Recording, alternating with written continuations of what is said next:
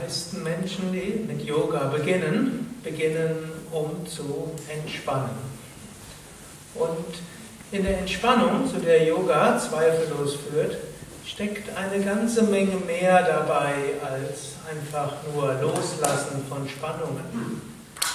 Dass in Yoga Entspannung so eine wichtige Rolle spielt, heißt, zeigt letztlich auch ein sehr optimistisches Menschenbild. Zum einen heißt es, dass der menschliche Körper etwas ist, ein intelligenter Organismus nämlich, der sich selbst heilen kann, der viele Probleme von selbst bewältigen kann.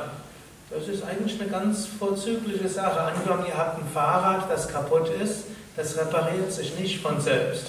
Oder angenommen, ihr habt irgendwo im Fahrradreifen ein Loch, dann reicht es jetzt nicht aus, dem Fahrrad ein bisschen Entspannung zu gönnen, dann wird schon der Reifen wieder, wieder dicht.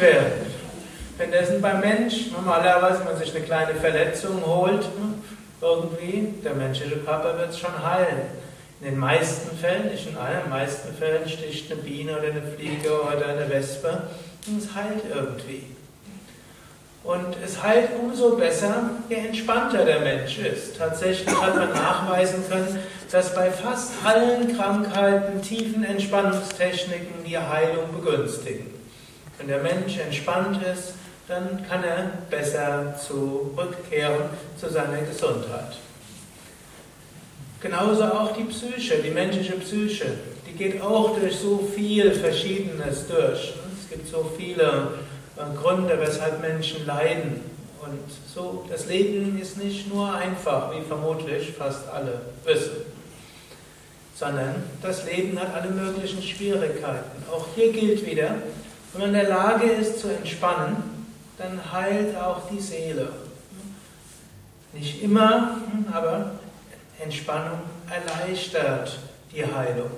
Irgendwann in früheren Zeiten gab es mal Psychologen, die hatten gemeint, wenn jemand in psychischen Problemen ist, darf er keine Entspannungstechniken machen.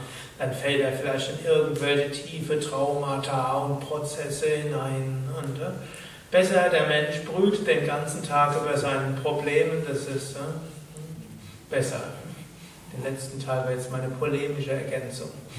Alle empirischen Studien haben gezeigt, dass Entspannungstechniken auch bei diversen psychischen Beschwerden auch hilfreich sind. Man muss natürlich die Entspannungstechnik nehmen, die tatsächlich entspannt und nicht die, die vielleicht den Menschen in andere Verspannungen hineinführt. Also auch hier gilt wieder, wenn man dem Menschen Entspannung gibt, heilt auch die Psyche. Aber es geht noch sehr viel tiefer. Yogis behaupten ja, in Menschen sind so viele verschiedene Fähigkeiten angelegt. Wir sind nicht nur darauf beschränkt, was wir jetzt können. Aber wir müssen sie nicht aus uns, diese Fähigkeiten aus uns herauspeitschen. Obgleich natürlich auch Herausforderungen gut sind und vielleicht ist es auch mal gut, sich selbst einen Tritt in den Hintern zu geben. Oder wenn man das nicht selbst kann, ist es gut, wenn man jemand anderes hat, der einem einen Tritt in den Hintern gibt.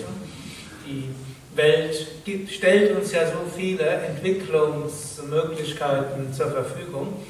Aber vieles geschieht auch dadurch, dass man entspannt. Und dadurch kann das geboren werden, was in einem drin ist. Dadurch kann das keimen, was in einem drin ist. Vielleicht häufig äh, mag sein, dass die Erde zu fest ist über den Keimen. Dann müssen wir sie lösen. Und das sind die Entspannungstechniken. Und so viele Menschen erleben das, sie fangen an mit Yoga und irgendwo plötzlich sprudeln Ideen dort hervor. Plötzlich merken sie, das kann ich, das geht, das würde ich gerne machen und sie probieren es aus und es klappt und es funktioniert. Ein noch tieferer Aspekt im Yoga. Yogi oder auch von Entspannung. Yogis sagen ja, unsere wahre Natur ist Sein, Wissen und Glückseligkeit. Und wir brauchen nichts anderes machen, als zu entspannen kann natürlich so viel anderes auch machen und so viel mehr wisst ihr ja, was im Yoga auch gibt. Aber ein wichtiger Aspekt ist, wir brauchen nichts zu erreichen, um sein Wissen und Glückseligkeit zu sein. Wir müssen nichts, wir müssen keinen Hochleistungssport machen, um jetzt die Selbstverwirklichung zu erreichen. Eigentlich müssen wir nur loslassen. In dem Moment, wo Körper entspannt ist, Emotionen entspannt sind, Gedanken entspannt sind, dann strahlt das durch, was wir in Wahrheit sind. Sein, Wissen, Glückseligkeit, göttlicher Funke, reines Bewusstsein, nichts Beschreibbares.